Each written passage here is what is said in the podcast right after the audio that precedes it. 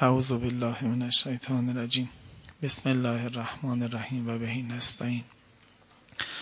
اللهم کن ولیک الحجت ابن الحسن صلواتک علیه و علی آبائه فی هذه الساقه و فی کل ساقه ولیا و حافظا و قائدا و ناصرا و دلیلا و غینا حتی تسکنه ارزک توقا و فیها طویلا. به ساحت نورانی آقا و مولامون حضرت مهدی سلام الله علیه تقدیم بکنید صلوات بر محمد و آل محمد.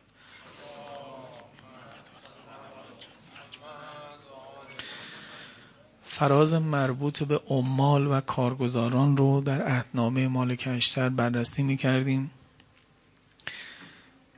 سه تا مطلب اساسی توی این فراز بود. یکی شرایط گزینش کارگزاران.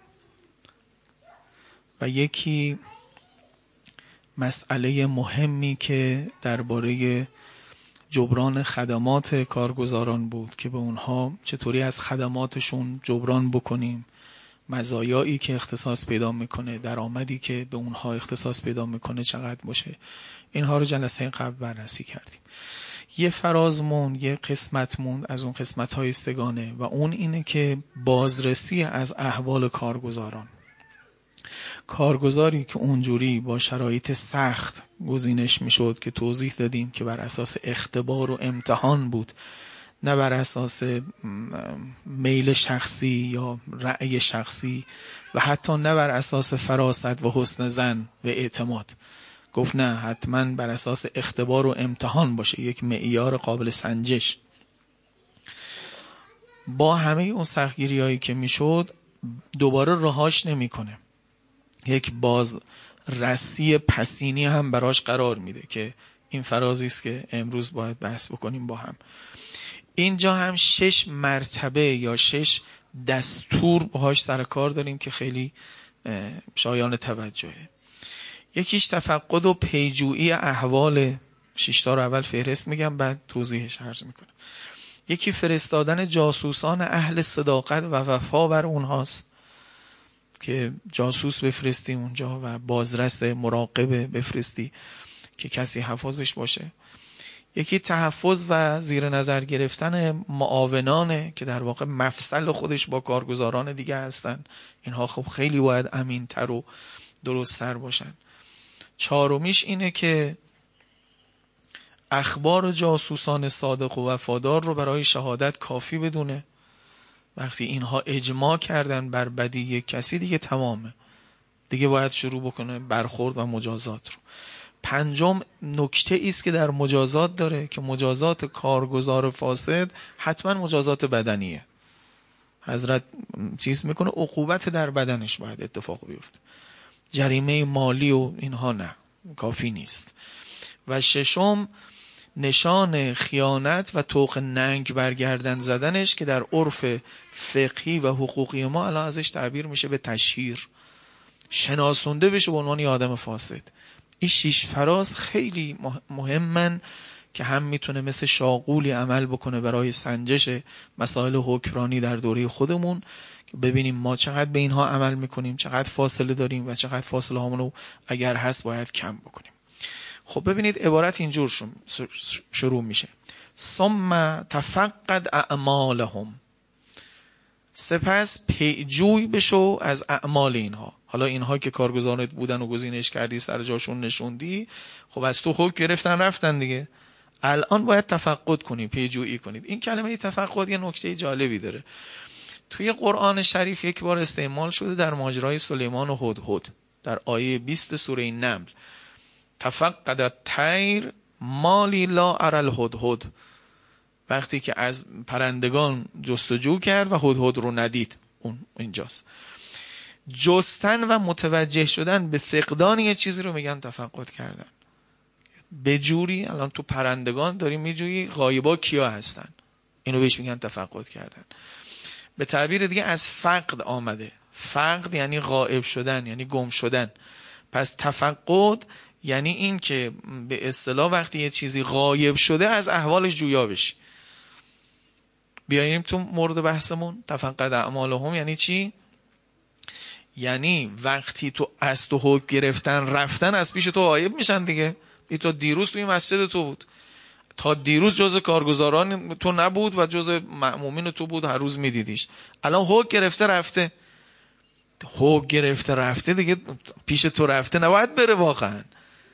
دائما باید از این غایب احوال جویی بکنی. این کسی که رفته یعنی اون کسی که گم شده نیستش الان غائب شده او باید از احوالش جویا بشی. مثل که عرض کردم از غیبت هدهد وقتی می‌خواد هر پرنده غایبه میگه تفقدت تیر اینجا هم همینطور. وقتی یک کسی هو گرفته رفته حالا از دو حس می‌تونی وجه تصمیه رو پیدا کنی. یکی یکی پیجویی بکنی. ببینی یه وقتی شانه خالی نکرده باشه زیر عهدی که بسته. گم نشده باشه توی عهدها و تو امثال اینا. و دومش هم اینه که شاید مثلا بهترم باشه همینه که خلاصه وقتی غائب شده جویا شدن احوالش لازم میشه بر تو. پس این کار اول.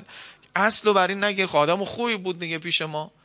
اونجا هم اینجا هر کجا هست خدایا به سلامت دارش. نه آقای حرفا مال حرفای عاشقانه است. درباره کارگزار وقتی رفت باید پشت سرش دوباره چیز باشید. حالا دستور دوم.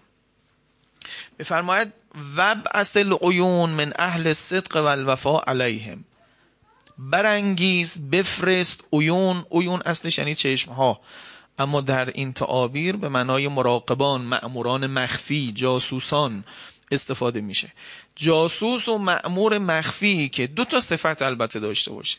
یکی اهل صدق باشه دروغ نبنده به مردم برداره بیاد مثلا پرونده سازی بکنه سند سازی بکنه برای یک کسی. می‌خواد تصفیه سیاسی بکنه مثلا جناح بازی در بیاره این کاره رو نباشه اهلش و اهل وفا باشه. وفادار باشه خیانت نکنه بعدا خودش قابل خریدن نباشه. نگاه کنید. تعلیلی که برای این اویون میاره که جلسه قبل در حدی که فهرست ارز بکنم گفتم امیرالمومنین بیش از اینکه جاسوس بر مردم بر مردم که جاسوس لازم نیست بگماری. تو جامعه بله یه جاسوسانی ممکنه داشته باشه که جاسوسان دشمن رو شناسایی بکنن یا توتهای دشمن رو شناسایی بکنن. اما بر مأموران و کارگزارانت حتما جاسوس بگذار. حتما یه مراقبان مخفی بگذار که اونها هم نشناسنش. ولی اینا اهل وفا باشن و اهل صدق باشن. فان تعاهد کف سر تعاهد ارز کردیم. یعنی اینکه عهدکشی دائمی بکنی. بازرسی دائمی بکنیم. قبلا هم ماده داشتیم. اینی که به طور سری دائما از اونها بازرسی بکنی لامورهم حد و لهم. حدوه یعنی مشوقه محرکه این محرک اونها خواهد بود علا استعمال الامانه و رفق به رعیه. چقدر زیبا میگه.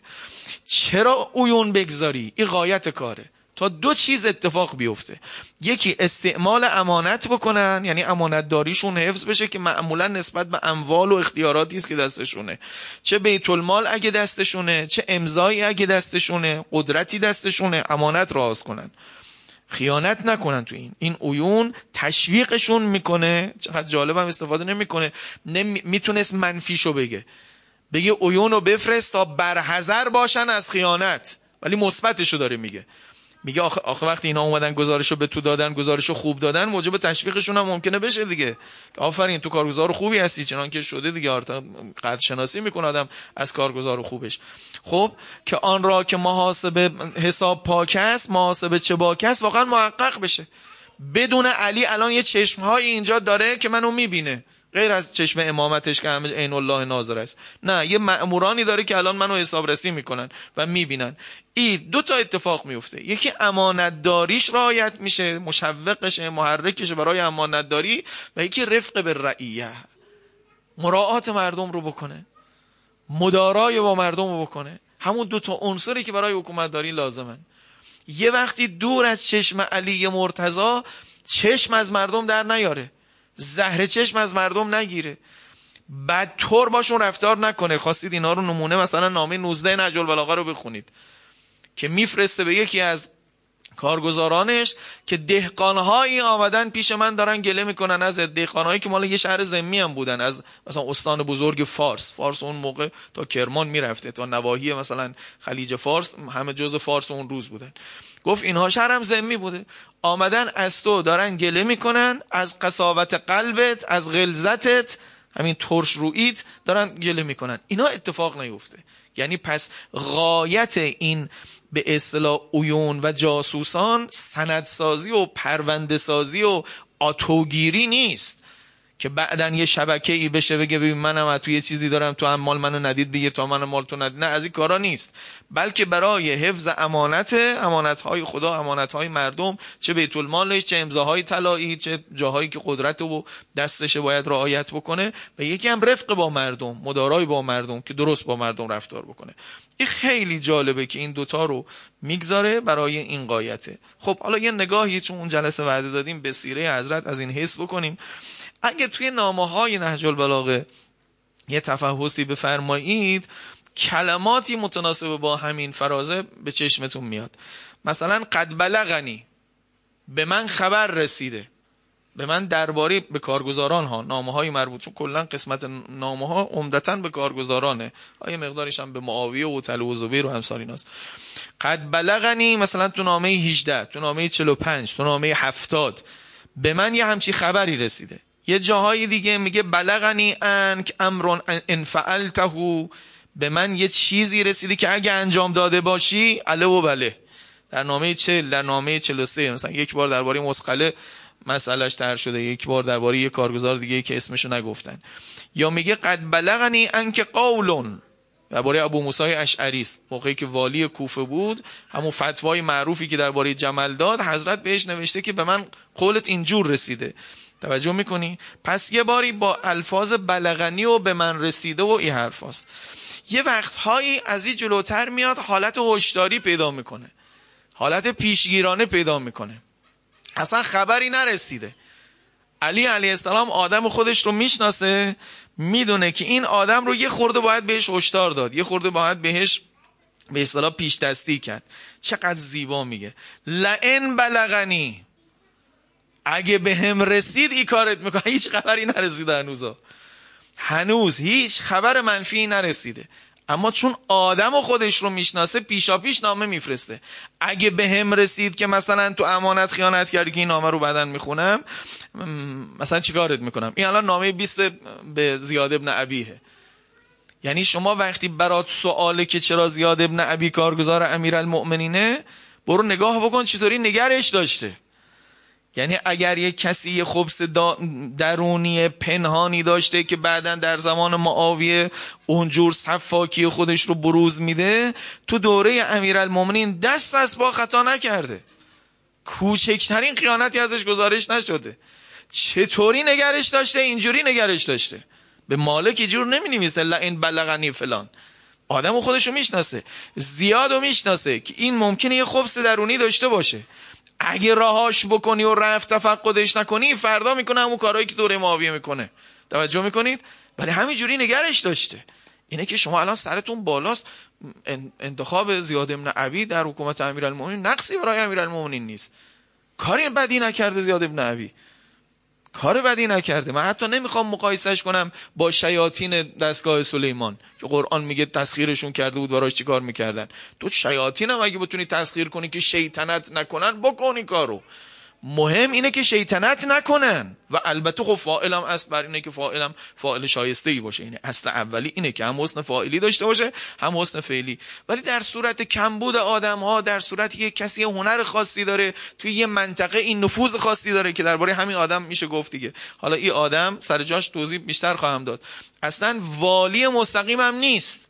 یعنی امیرالمومنین او رو والی فارس نکرده. خوب دقت کنید تقسیمات کشوری امیرالمومنین رو. کوفه وقتی می‌گفتن یعنی کل عراق کنونی. بسره وقتی می‌گفتن یعنی کل ایرانی که تا الان فتح شده بود تا عروض فتح شده بود. ها تا فارس و کرمان ما زیل نظر بسره بود. این بسره اونجا ایالت بسره شامل همه اینا می‌شد. مکه هم جدا مدینه هم جدا شام هم جدا مصر هم جدا. مصر شامل قسمت فتوحات آفریقا می‌شد شام شامل سه چهار کشور کنونی می‌شد اردن و فلسطین و لبنان و سوریه. همه اینا می‌شد شام. پس ایجور نگاه بکن. حالا کی والی امیرالمومنین در بصره؟ ابن عباس. عبدالله ابن عباس والیه. منطقه چون منطقه بزرگی است و اون اطراف یه خورده مثلا بعضی جولاناتی دارن بعضی شورشی های فراری از مرکز مثل همین مسخله بدن مثل خریت مثل دیگرانی مثلا. خریت ابن راشد یه نمونهشه که اینجا فرار می‌کنه میره اونجا رو میشورونه. حاشیه خلیج فارس و مثلا فرض کنید رامورموز و کنونی و اینها رو شروع می‌کنه تو شورش درست کردن. اینها رو چون بزرگ بوده خود بسره هم که خب آخرش ماجراها داشته. ابن عباس یه کمک دست می‌گیره کمک دست می‌گیره ابن عباس اصلا نسبش می‌کنه. زیاد ابن عبی رو. برای این نواحی فارس یعنی نواحی فارس و کرمان و امثال اینها. یعنی بگید مثل امام جمعه موقت الانه که امام جمعه اصل یک کسی رو کمککار خودش می‌ذاره. قائم مقام خودش قرار میده تو این نواحی. باز امیرالمؤمنین ولو نسب مستقیم خودش نیست دوباره به اون نامه می‌زنه همچی چیزی رو میگه که نگرش داره. خب این دستگاه علیه. اینو چی خورده این می‌خوای ازش بگیری؟ چه در روش نسبش چه در تمام دوره ای که زیاد بوده کوچکترین تخلفی نداره. اون جلسه عرض کردم نه تنها در دوره امیرالمومنین تا دوره امام مجتبا هم وفادار بوده به حکومت علوی. حکومت علوی که این خیلی خوبه بهش توجه کنید. حالا پایین تر نامش هستن یا مرور می‌کنم. پس یه وقتی هم لفظ غیر از بلغنی قد بلغنی لئن بلغنیه که اگه به هم خبر برسه که این برای کسایی است که می‌خواد نگرشون داره. یا مثلا فرض بکنید نامه افتادیه که به منظر ابن عبی جاروده. لئن کان ما بلغنی که حقا. یه خبری به من رسیده اما اجماعی نیست. همه کار همه عیونم نگفتن. یه خبر اومده به من رسیده. اگه درست باشه این کارت می‌کنم. که حالا میگم چی کارش کرد. این هم یه تعبیر. یه تعبیری هم اینه که فان عینی بالمغرب این نامی هفتادیه که مال منظر ابن عبی جارود. فان عینی بالمغرب کتب الی اینم نامه 33 به قسم ابن عباسه که درباره توطئه اصحاب معاویه تو مکه است. که عده از اصحاب معاویه آمدن تو مکه می‌خوان خرابی در بیارن حواست باشه. توجه می‌کنید؟ پس بعضی وقتا تصریح به جاسوس می‌کنه مثل این نامه سی و سه که اصلا جاسوسان من خبر دادن. جاسوس من در مغرب خبر داده یه کسایی فرستاده معاویه و اینجوری که این یه جوره یه جوره اون یکی همونا حالا دوباره اجازه بدید این نمونه ها رو یه مروری بکنم که یک بار گفته باشیم تو این مجموع درس ها. همین نمونه زیاد ابن عبی که الان توضیح دادم یه بار در سال 36 جانشین عبدالله ابن عباس در بعض از مناطق چیزه؟ مناطق فارس که الان توضیحش دادم.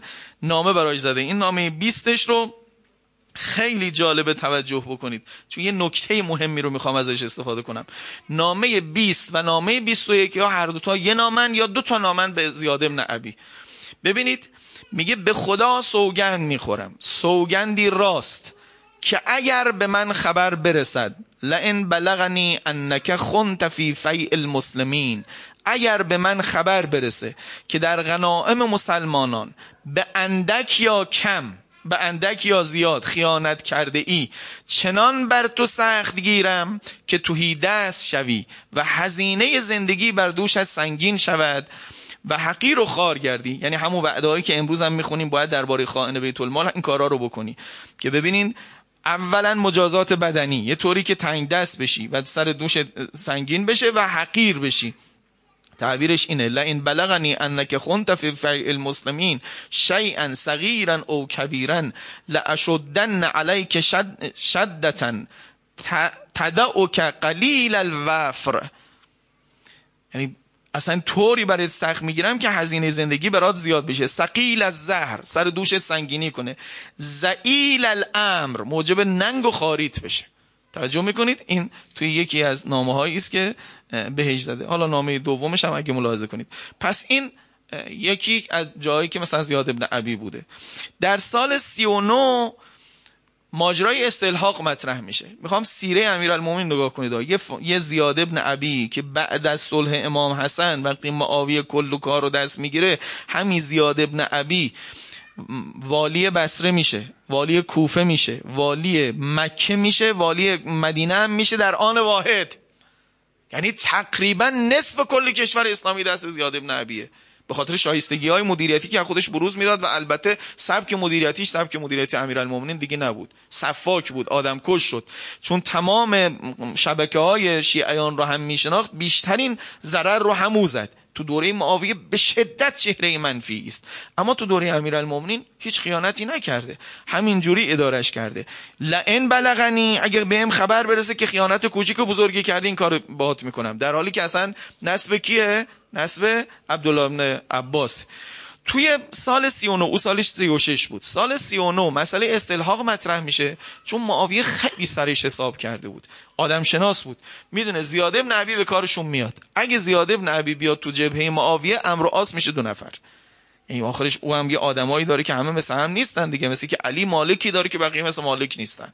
او هم یه کسایی تو سبک خودش داده کسی به هیلیگری و فریب امر آس نیست. اگه زیاد ابن عبی هم اضافه بشه مثلا مغیره زیاد ابن عبی اینا واقعا ارکان و دولت معاویه هستن که می‌خواد اضافهش کنه. میان مسئله استلحاق و مطرح می‌کنه. خیلی جالب آقا. نامه 44 نهج البلاغه است. یه نامه می‌نویسه که تو برادر منی. ماجرایی رو تو زمان خلیفه دوم بیان می‌کنه که حالا ابو سفیان یه تو زمان خلیفه دوم یه اعترافی کرده که من مثلا با مادری ای و ای الان بچه من به حساب میاد. معاویه ببینید چه چه آدمایی چه سبکی که می‌خواد بگه همون اعتراف بابای من بود. تو اصلا برادر منی الان. خب الان شاه هم تو بیا با خودم. دوره سال 39 هم هست که دیگه داره هی ریزش می‌کنه شهرها از دست امیرالمومنین می‌خواد این مهره اصلی رو جدا بکنه. این مهره اصلی رو جدا کنه که زیاد ابن عبی بسیاری از شورش های فارس رو با تدبیر خودش آروم می‌کرد.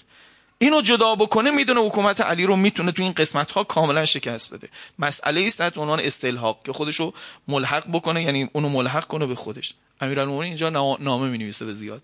نامه بعدی به زیاد نامه است که او رو نگه داره از این ماجرای استلحاق. خیلی عجیبه ها. ببینید نامه قبلی گفت لئن بلغنی اگه به من خبری برسه که خیانت کردی چیکارت می‌کنم؟ اینجا میاد پشت آدم و خودش قرار می‌گیره. که ول کن یه دروغی گفته سرش حساب نکن نامه 44 رو نگاه کنید یه تیکه ایشو بخونم. خیلی جالبه. میفرماید که دانستم که معاویه نامه‌ای برایت نوشته تا پای خردت را بلغزاند و ارادت را سوست کند. از او برحذر باش که او همان همان شیطان است. او همان شیطان است که از مقابل و پشت سر و از راست و از شب به سوی آدمی می آید تا به هنگام غفلت بر او هجوم آورد و عقلش را برو باید ابو سفیان در زمان حکومت عمر ابن خطاب سخنی بدون اندیشه بر زبانش جاری شد که سبب هوای نفس وسوسه شیطان بود. این سخن نه نسبی را اثبات می کند و نه کسی را مستحق میراث می گرداند یعنی اگه او گفت این مثلا پسر منه من با مامانش فلان هیچ چیزی رو درست نمی‌کنه. نبردت ها. حواست باشه شیطان داره دور دور می‌زنه. آقا ما باور کنید. چه بگم. ما خودمون دستی دستی آدم ها رو یه جوری می‌کنیم که ببردشون دشمن. بابا خودت هم میگی زیاد ابن عبی. زیاد ابن سمیه زیاد ابن عبی یعنی خیلی هم خوشنام نیست. اصلا دعی وقتی میگن تو لفظ عربی ما اشتباه معنا می‌کنیم. دعی نه یعنی زن آزاده. مثلا ان دعی ابن دعی که ابو عبدالله حسین علیه السلام به یزید میگه. دعی یعنی همین کسی که اینجوری بدنامه. یعنی مشکوکه. زناش ثابت نشده حتما اما مشکوکه. معلوم نیست حتما باشه. بله زنازاده هم توشن. زنازاده هم توی دعی هستن. دعی یعنی کسی که بد خونده میشه تو جامعه. زیاد ابن عبی بابا تو اصلا پشتش خالی کنی بذار برو گمشه نه نمی‌ذاره. یعنی او برنامه نوشت که خیانت نکنه بترسوندش خیانت نکنه اینجا نامش بوی مهر میده. کسی که با آن سخن دل خیش دل خوش نماید حالا دیگه بخیه رو نخونم. خودتون ملاحظه می‌کنید. پس این یه برخوردی است با زیاد ابن آقا همین روش حکومتی است که از یک کسی که میگم او خبس باطنی رو بعدا آشکار می‌کنه تو اعمالش یه آدمی می‌سازه که در تمام دوره امیرالمومنین تا چند ماه دوره امام حسن هیچ تخلفی نیست. تخلف حکومتی اینجوری نیست خیانت نیست. نه روایش بیت المال هست نه چیز. حتی تدبیرهاش به کار آمده. عرض می‌کنم شورش هایی رو خوابونده. این روش امیرالمومنینه روش اقلایی در این حال که عقل و درایت توش فوق العاده است ارزش های اسلامی هم توش موج می‌زنه که اینجور برخورده. این یه نمونهشه نمونه بعدی نامه به اشعسه من دوست نمونه رو وعده داده بودم که عرض بکنم. اشعسه ببینید نامه پنج نهج البلاغه درباره اشعسه این هم یه نکته ظریفی داره که باید بهش توجه بدیم. اشعث والی آذربایجانه. امیرالمومنین والی آذربایجانه بعدم البته ازلش کرد. وقتی ازلش کرد وقت در سفین از طریق قبیله خودش پرچمدار بود. یعنی خب قبیله ها قبلا توضیحش مفصل دادیم که سپار و قبایل و ایلات تشکیل می‌دادن نیروهای اولیش. خب همونجا بزرگ اونها بسته می‌شد. مثلا تو تاریخ بحثه که چرا برای حجر بسته نشد پرچم چرا برای دیگری برای اشعس چون اون نفوذ بیشتری تو اون قبیله داشت مثلا می‌تونست به اصطلاح بیاره اون قبیله رو مثلا به جنگ بیاره. این قسمت دوم خیلی کار مستقیم امیرالمومنین نیست. نقش امیرالمومنین نقش تنفیذه در فرماندهان قبایلی که می آمدن بیشتر اینجوره. ولی توی اینجا که فرمان داره خب نه خودش نصب کرده. اینجا هم نگاه کنید چطوری به اشعس میگه. اینه که ما اشعس هم تو دوره ای که فرمان داره و تو دوره چیزه تخلفی ازش نمی‌بینیم. این روش حکومت امیرالمومنینه که نگه میداره آدمهاشو بدون مماشات. تخلف ازشون سر نزنه. کاری که به عهده توست یعنی همین حکومت کردن طعمه تو نیست بلکه امانتی به گردن توست. ببینید سنخ حرفه مثل همون است که به زیاد ابن عبید داد. پیش دستی کردن و هشدار دادن که خیانت سر نزنه. شما بعدا نامه های مالک رو براتون فرستشون میگم. ملاحظه کنید تا این دو سنخ نامه نویسی امیرالمومنین رو متوجه بشید که با یک کسی مثل مالک دربارش چه نامه‌ای می‌نویسه به خودش چه نامه‌ای می‌نویسه. به این آدم ها نمیشه خیلی تملقشون رو کرد نمیشه تعریفشون رو کرد. باید نگرشون داشت. نگرشون داشت که خطا نکنن ها. نه نگرشون داشت که فساد توی حکومت نگهداری. نه اصلا فساد نکنه. خوب دقت کنید. از تو خواسته شده تا فرمانبردار مافوق خود باشی. این دستور حکومتیه. تو باید فرماندار من باشی که من موافقتم. تو حق نداری که در امور رعیت به دلخواه خیش عمل نمایی و یا با و به کار خطیر اقدام کنی مگر به استناد فرمانی که به تو برسد. اینو می‌خوام سرش حرف بزنم. در دست تو مالی از اموال خدای عزوجل است و تو یکی از خزانداران او هستی. تا آن را به من تسلیم کنی. امیدوارم برای تو از بدترین والیان نباشم. باز دوباره اشتار اون. حالا نگاه کنید من یه نکته خیلی مهمی رو می‌خوام توجه بدم. در مسئله حکمرانی با آدم های اینجوری. لیس لکه همین جمله‌ای که گفتم می‌خوام توضیحش بدم. لیس لکه انتف انتف ام تفتات فی رعیت ولا تخاطر الا به وسیقتن تو حق نداری درباره رعیت هر اقدامی بکنی هر کاری بکنی هر امور رعیت رو هر فتوای حق نداری بدی. و تو امور ولا تختار الا امر خطیر رو حق نداری مرتکب بشی الا به وسیقتن یه چیزی که مورد وسوق باشه. خواهش می‌کنم خوب دقت کنید. من از این عبارت می‌فهمم که داره به اشعس میگه من به تو فقط تولیت دادم. جهل ولایت برات نکردم ها. امر خطیر و بزرگ که پیش آمد از خودم سوال کن. در امور مهم مردم خودت تصمیم نگیر. از من سوال کن چی کار بکنی. در حالی که یادتونه چند جلسه قبل درباره مالک اشتر خوندیم که براش جعل ولایت کرد. گفت هر چرا نمیدانی به کتاب و خدا و سنت رجوع بکن و تصمیم بگیر. یعنی اولین فقیهی که براش جعل ولایت فقیه شده مالک اشتر در دوره امیرالمومنین سلام الله علیه. مالک مالکه جعل ولایت بکنی حواسش هست چی کار بکنه. ولی ای جور آدم ها باید ولایت براشون کاهش بدی فقط تولیت بهشون بدی. تولیت یعنی چی؟ یعنی ولایت خفیفه. یعنی تو وسیع منی تو وکیل منی. فقط همین اموری که گفتم رو بررسی کن و انجام بده. هر چیز تازه پیش آمد به خصوص در حوزه عمومی مردم و به خصوص در امور بزرگ از خودم سوال کن. به مالک اینو نگفت. این توجه شایسته است که ما باید به روش اوکرانی امیرالمومنین بکنیم. یعنی کارگزاراش همه به سویه نیستن. نه فقط تو شخص به سویه نیستن. تو مقدار اختیاری که به آنها می‌دهد به سویه نمی‌دهد. به مالک ولایت می‌دهد به اشعس تولیت می‌دهد تا بتونه کنترلش کنه. به خاطر همینیه که می‌بینید از اشعس هم تخلف نمی‌بینید یعنی میگه تو امورات بزرگ از خودم مشورت بگیر تو حق نداری هرچی تصمیم گرفتی که بعدا خطا بکنی بگی آخه او وقت بعدا دست بگیرن برام هزار سال دیگه بگن کارگزار امیرالمومنین هم خطا کرد. نه من اونی که می‌دونم احتمال خطا داره میگم با خودم مشورت کن. اونی که خطاش کمه مثل مالک براش جعل ولایت می‌کنم. این نکته مهمیه. از این فرازه راحت میشه تولیت فهمید. به خلاف فرازی که جلسات قبل خوندیم که اصلا ولایت دادن به مالک اشتر بود. این موجب میشه. شما امروز هم می‌تونید همین کارو بکنید. امروز در چارچوب قانون اساسی در چارچوب قانون اساسی ولی فقید تنفیز می‌کنه یه حکمی رو. درباره بعضی هم حکم نصب می‌زنه. بعضی رو نصب می‌کنه بعضی رو تنفیز می‌کنه. مثل رئیس جمهور رو تنفیز می‌کنه. درون چارچوب قانون اساسی اگر به یه رئیس جمهوری که بلا تشبیه نمی‌خوام واقعا الان ذهنتون اصلا سر آدم ها نبرید. خدا می‌دونه قصدم اصلا بحث جنایی و سیاسی نیست توی این. می‌خوام بیشتر مسئله روشن بشه. اگر جایی خطری احساس می‌کنه که یه آدم ممکنه چیزایی رو کم داشته باشه مثلا سازشی بکنه یا مثلا در بیت المال صدمه ای بزنه یا کاری بکنه امور خطیر رو می‌تونه شرط بگذاره از اول تنفیذ. بگه این امور رو با من مشورت کن. بدون مشورت من توی این امور تصمیم نگیر. آه؟ رئیس شورای تامین شورای امنیت ملی هستی رئیس جمهور هستی تمام خزانه کل دستته. مثلا مسئله مهم آمریکا رو بدون مشورت من حرف نزن کاری نکن. سوال بکن از من من چیکار بکنیم یا نکنیم. اینها هم شرعیه و هم حفاظت کردن از چیزه. که من به نظرم میاد مقام معظم رهبری خوب از این استفاده کرده. یعنی به یه جایی ممکنه اعتماد بیشتر داشته باشه شرطی نکنه. به یه جایی شرط ببنده. البته خب در چارچوبه اختیارات یه شرطی ببنده که مثلا فرض بکنید تو این شرطه. من تنفیذ قرار رو بکنم دیگه. تنفیذ من مشروط به اینه که این امور رو مثلا فرض کنید با مشورت انجام بدی. این کارها رو انجام بدی.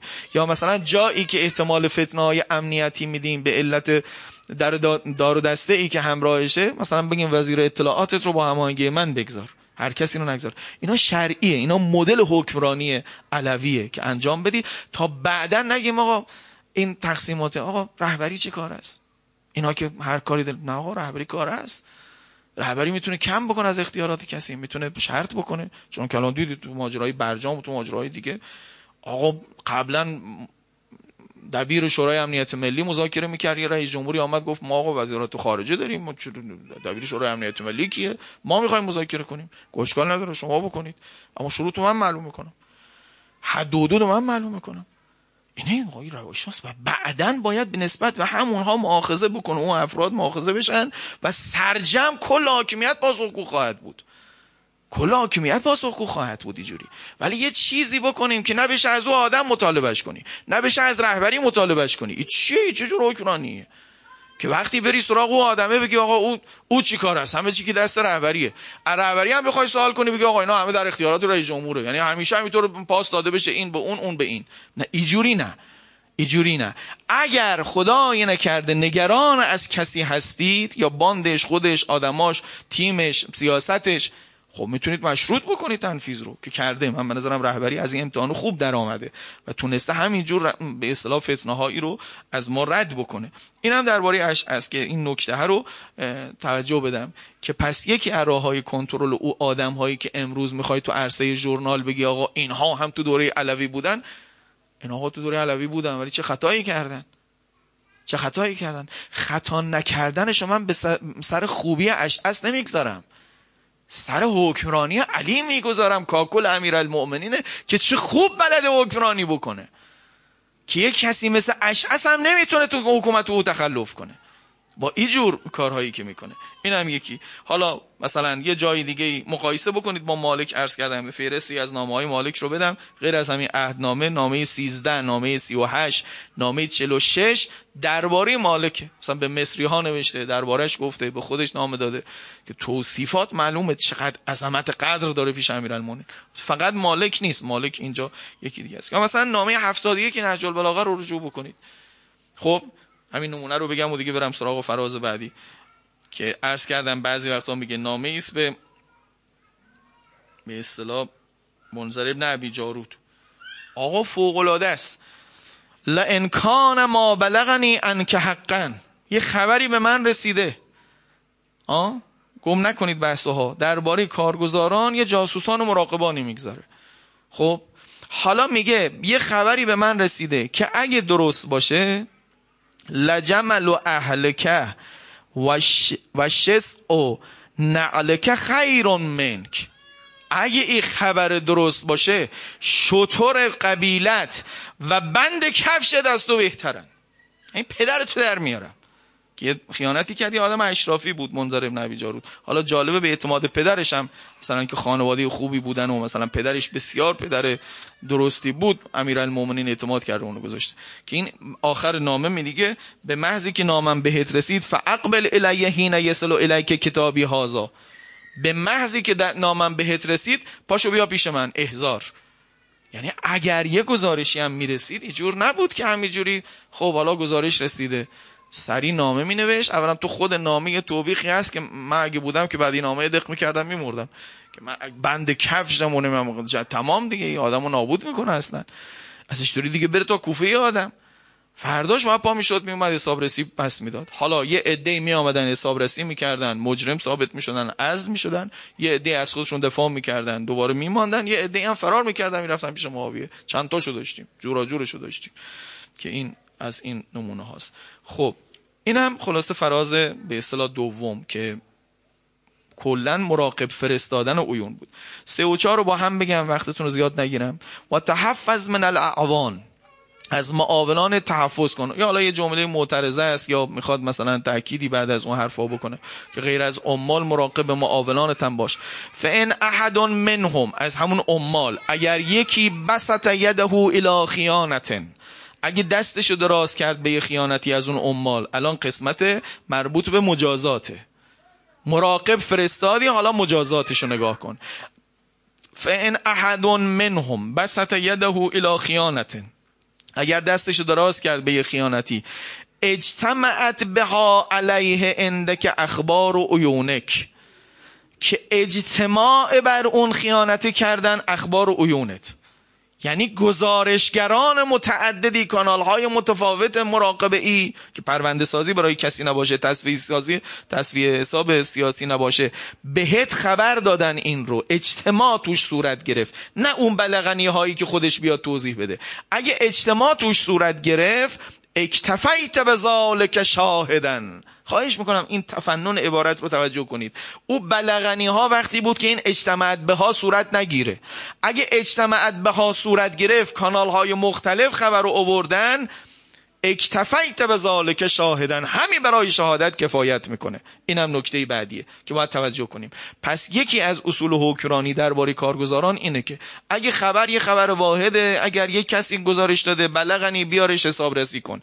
اگه اجتماع عیون هست تمام همین خودش شاهده. اینو خواهش می‌کنم توجه بکنید. دوستان برای اینکه در حکومت اسلامی کسی رو نصب کنیم باید صلاحیتش احراز بشه. همین حرفی که توی شورای نگهبان زیاد میچرخه. احراز صلاحیت احراز صلاحیت. اصل بر بودن صلاحیت ها نیست. نه در امام جماعت نه در شاهد نه در قاضی نه در حاکم. احراز باید بشه. ای یک. دو برای ازلش ادله مکفیه برای مجازات لازم نیست. ازلها از غیر از مجازاته. برای اینکه تو ورش داری صرف شک کفایت می‌کنه. یعنی اگر شک کردی که آدم راستی هست یا نیست کافی که ازلش کنی. به خاطر مفسده ای که هست. خواهش می‌کنم رجوع بکنید به کتاب القواعد والفوائد از شهید اول قاعده 147 که جلد 1 صفحه 405 میشه.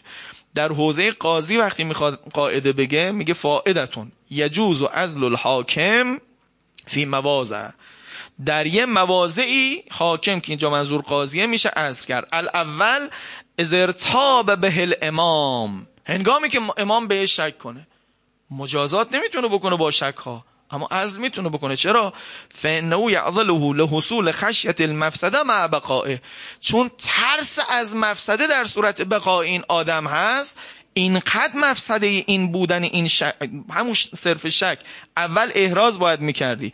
الان تو شک کردی ورش دار. چون مفسدش این مفسده خطرناکیه که ای بسا از قاضی بتونید سرایت بدید به سایر حاکمانم که این یه نکته است. الان اینجا امیرالمومنین گفت اگر اجتماع شد که اینجا دیگه اصلا مثل یه شاهده که الان مجازات رو دیگه داره میگه. فراز پنجم که فراز آخره و وقت به مجازات می‌رسه. فبسط علیه العقوبه. اگر اجتماع شد بر شهادت دادن علیهش همون شهادت کافیه ضابط قضایی تو هم دیگه. عیونی که باید اهل صدق و وفا باشن. او وقت دیگه بهش دست دراز بکن. به عقوبت بدنی و اخست او به ما اصاب من عمله. حالا اینو دو جور میشه معنا کرد. بعضی گفتن اون چیزی که برده رو پس بده استرداد مال بکنه. بعضی هم گفتن نه اخذه اینجا به معنای همون مجازات کردنه. اخذت او یعنی مجازاتش کن به قدری که عمل فساد انجام داده. اما مجازات حتما بدنی باشه. از همینجا می‌تونید تایید بگیرید برای سیره حضرت با ابن حرمه. چون در ابن حرمه که در مستدرک الوسائل جلد 17 صفحه 403 و 440 404 آمده خب ضعف سند هست. در ماجرای ابن حرمه که کارگزار حضرت در بازار اهواز بود والی اهواز هم نبود. وقتی که تخلف کرد حضرت گفت که اونو دستگیرش کن به قاضی اهواز نویست که دستگیرش کن. اونو بعدا تو زندان جدا نگرش دار نظار اهلش بیان ببیننش سختگیری های خاصی. بعد هفته یک بار روز جمعه او رو بیرون بیار سی و پنج ضربه شلاق بزن و تو شهر توف توافش بده دورش بده فل اسواق تو بازار دورش بده و خلاصه نکین لنگ بهش بزن که این آدم دزدی کرده یا آدم فلان کرده که اینو ازش تعبیر می‌کنیم به تشهیر که الان حضرت دقیقا اینجا می‌خواد اینو بگه. نگاه کنید این فراز پنج فعلا میگه که به اصطلاح عقوبت بدنی کن یعنی شلاق بزن مثل 35 ضربه شلاقی که ابن حرمه گفت. در ادامه میفرماد ثم نسبته به مقام المزله که ششمین حرفه که آخرین حرفه. براش مقام منزلت مزلت نصب کن. یعنی بذارش توی مقام ذلت. و وسمته بالخیانه. مارک و مهر خیانت بهش بزن. و قلته آرد تهمه قلت یعنی قلاده ببند. قلاده آر و ننگ بهش بزن. یعنی همون چیزی که بهش میگیم تشهیر. یکی شلاقش یا سختگیری های عقوبت بدنی و یکی هم تشهیرش. خواهش می‌کنم اینم بگیم و دیگه اذیتتون نکنم. ما این اصطلاح تشهیر رو در فقه و حقوق یه مقایسه بکنیم چون یه فاصله ای به نظرم میاد. جمهوری اسلامی با این مبانی داریم. نگاه کنید تو فقه ما گفتن تشهیر یعنی این که ندادهنده در قبیله و مسجد و بازار صدا بزنه که این آدم که یکی از اون خیانت هایی که عرض می‌کنه الان چهار جور خیانت رو گفتن براش باید تشهیر بکنی. چهار جرم. چهار جرم در فقه ما مجازاتش تشهیره تشهیر چیه میگه تو داد بزنن تو قبیله و مسجد و بازار که این آدم فلان کار رو انجام داده یکی از اونا. اینو مثلا شیخ در الخلاف آورده. یا این که در محافل و مجامع مردم از سر خاری و مجازات بچرخانن که عرض کردم تعبیر به اصطلاح ابن حرمه هم توف بهی فل اسواق بود. توافش بده تو بازار که دورش بدن. اگه او ضعف سند داشت ولی اهنامه مالک اشتر سند معتبر داره. خب همین رو داره میگه دیگه. همون کاری که با ابن حرمه گفته توی اهنامه مالک اشتر هم هست. اینجا چون صلاح جامعه برای حضرت و در نزد شارع مقدس مهمتر صلاح خود و اونه و خانواده. اینو یه توجهی بدم. حضرت آقا سر قاعده تشهیر تا مادامی که ثابت نشده میگه اسم نگید. استدلالشون هم که به کرات تکرار شده میگه چون خانواده او ضرر نکنه. بچه این مدرسه میره دخترش توی دانشگاه بگن آقا بابا دوز بوده تا موقعی ثابت نشده. این حرف متینیه. ولی وقتی ثابت شد دیگه این حرف نیست. چرا؟ به خاطری که اگر دوران امر شد بین صدمه ای به خانواده ای کسی یا به کل جامعه قطعا صلاح جامعه مقدمه بر صلاح خانواده است. به خاطر همین شارع مقدس با وجودی که می‌دونست اینها صدمه می‌بینن. غیر از خودش بچه هاش هم صدمه می‌بینن. که اینا بگن آقا مثلا باباتون شاهد دروغ بوده یا مثلا باباتون مختال بوده که الان توضیح میدم چیه. خب اینا خیلی بده برای خانواده. ولی خب جامعه هم ندونه این خلاصه گزندش تمام نمیشه. خب اینه که تو تعابیر فقه ما شهره سلطان به نکال یشهره بالعقوبه. این جور تعابیر به کار میره. حالا برا کیه؟ این چهار جرمی که براش قاعده تشهیر هست در فقه ما یکی شاهد دروغین در دادگاهه. اگر کسی در دادگاه آمد شهادت تو دروغ گفت و بعدا ثابت شد دروغ گفته این باید تشهیر بشه. تا دیگه کسی سر شهادتش حساب نکنه. تا دیگه این آدم شهادتش هیچی بشه تو جامعه. توجه می‌کنید؟ یکیش قواده. مردی که دلال جنسی بشه. یکیش قاذفه. کسی که خلاصه تهمت فحشا به یه آدم بیگناهی بزنه. یکیش محتاله. محتال یعنی کسی که با مکر و خدعه و سندسازی مال مردم یا بیت المال رو ببره که ما بیشتر با ای یکیش کار داریم. پس کسایی که از طریق زد و بند از طریق سندسازی امثال اینها اختلاس درست کنن بیت المال رو ببرن اینها محتال براشون صدق میشه و قاعده تشهیر براشون هست. اینو خواهش می‌کنم خوب دقت کنید تشهیر برای اینها هست اما برای ارازل و اوباش نیست. رئیس قوه قضاییه هم بعضی تذکر داده. گفته رئیس پلیس حق نداری یه ارازل و اوباشی رو تو شهر بچرخونه. اگه می‌خوای بچرخونی اینا رو باید بچرخونی. و عجیبه. اونی که قانون و شهر نداره رو انجام میدیم. اینی که قانون و شهر داره رو شهر داره. قانون رو البته کم داره نسبتش. انجامش نمیدیم. اگه باید یه کسی رو میچرخوندی تو شهر همین پرونده درشت هایی بود که ثابت شد. محتال بودن. سندسازی کرده بودن. زد و بند کرده بودن. اینو هزار سال فقهتون الان آدرس بخوام بدم جواهر جلد یک صفحه 598 سرائر جلد سه صفحه 512 نهایی صفحه 805 همه فقها عمدتا گفتن محتال رو ببر به چرخونش تو شهر. توجه می‌کنید؟ این او جاییست که باید دقت کنیم. خب حالا کارگزار خائنی که الان محل بحث ماست یا یکی از همین اقسام یکی از شعب محتاله یا قسم پنجمه که امیرالمومنین میگه. هر شما فقها گفتن. که حالا ببینیم آیا یکی از اقسام همون محتال به حسابش میاره با این تعریفی که حضرت گفت یا نه اصلا قسم پنجمی است که امیرالمومنین میفرماید. حالا توی قانون جمهوری اسلامی قاعده تشهیر چی شده؟ به نظر بنده تنزل کردیم.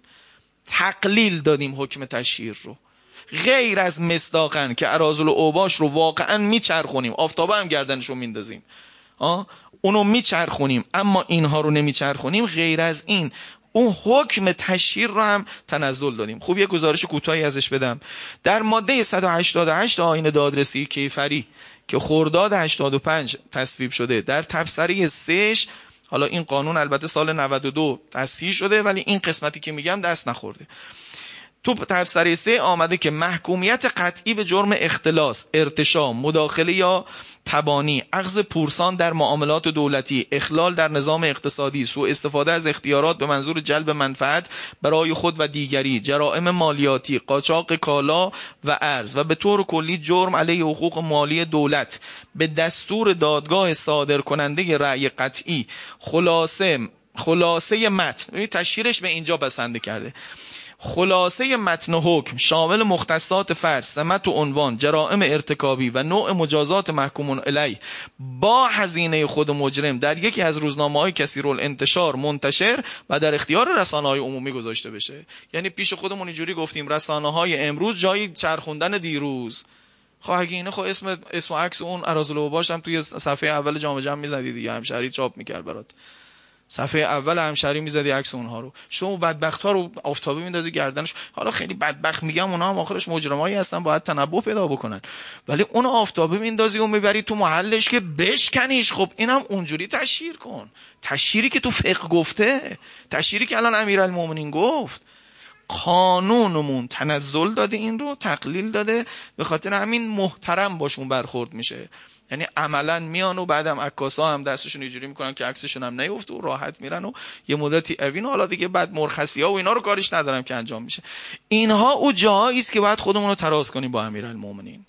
فاصله داریم با خودمون رو تراز بکنیم سعی بکنیم توی اینجور بازدارنده است. حالا یه نکته هم اضافه بکنم از رهبر عزیز انقلاب و تمام. اخیرا در دیدار با پاسداران برای بار اونجوری که من شمردم دیگه باید ششم شده باشه. از مجازات مضاعف کارگزار گفت. ایشون یه مبنایی داره.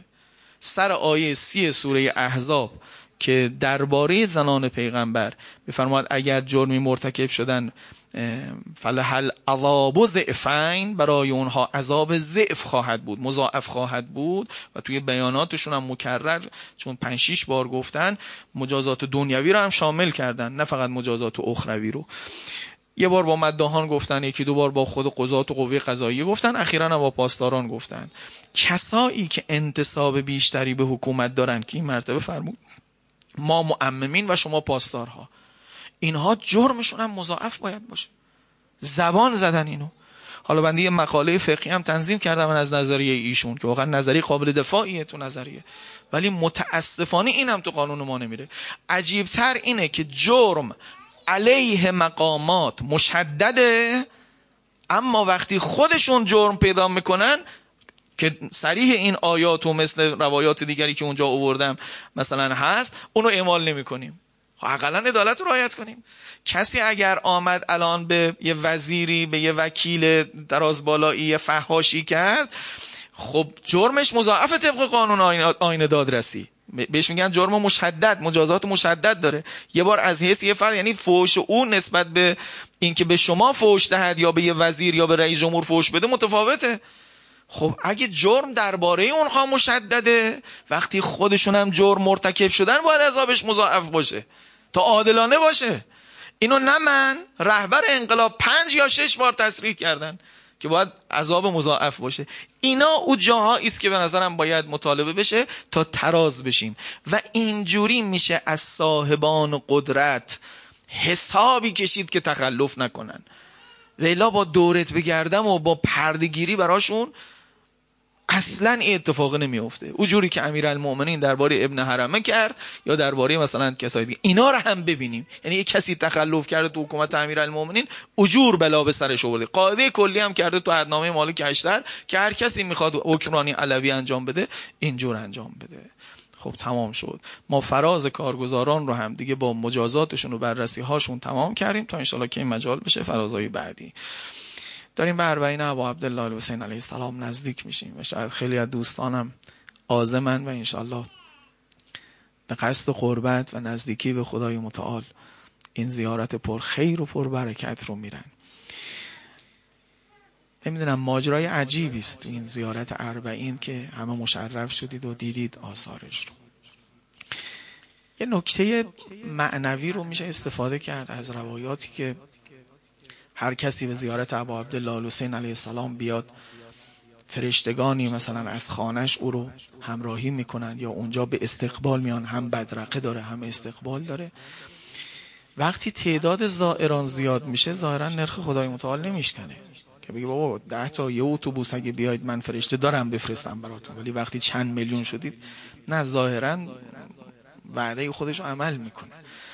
من حسم اینه یکی از اسراری که در این پیاده روی دو سه روزه بعضی پنج روزه هفت روزه طول میدن که تو این مسیر بیشتر باشن.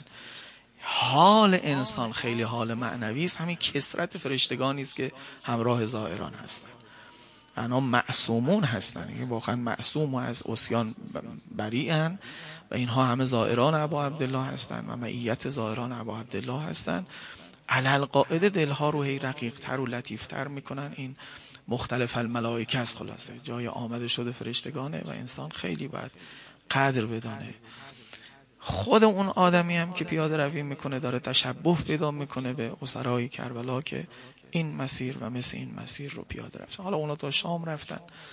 ما خیلی کوتاهترش رو انجام میدیم. اون راه طولانی که این بچه ها رفتن و کسی ازشون پذیرایی نکرد. کسی بهشون خیر مقدم نگفت در هیچ شهری برای اونها. میوه و شیرینی و شربت نگذاشتن که اینجوری صرف بکنن اینجوری. وقتی بعضی آدم هایی که اهل روزه هستن یه بار آدم می‌بینه تو صف پیاده روی اربعین گریش می‌گیره که یه کسی یه شیخی مثلا از یه قبیله آمده به استقبالشون آقا شما خواهش می‌کنم بیاید جلو ببره توی مبیت یا توی موکب مثلا فرض کنید پذیرایی بکنه. انسان واقعا ذهنش میره توی روزه ها که شما الان اومدید اینجوری از ما تقدیر کردید و ما رو بردید. اما یه روزی زینب و کبرا سلام الله علیها و این دختران و بچه ها اینجا می‌رفتن. بهترین شهر شهری بود که به اینها ناسزا نمی‌گفتن. بهترین شهر شهری بود که به اینها سنگ نمی‌زدن. مردان دریدهشون به اینها نگاه نمی‌کردن. او بهترین شهر بود. جایی که خیلی اتفاق خوبی افتاده باشه از این سنخ اتفاقا نبوده. السلام علیک یا ابا عبدالله و علی الارواح التي حلت بفنائک. علیک منی سلام الله ابدا ما بقیت. و بقی اللیل و النهار ولا جعله الله آخر العهد منی لزیارتكم السلام علی الحسین و علی علی ابن الحسین. و علی اولاد الحسین و علی اصحاب الحسین.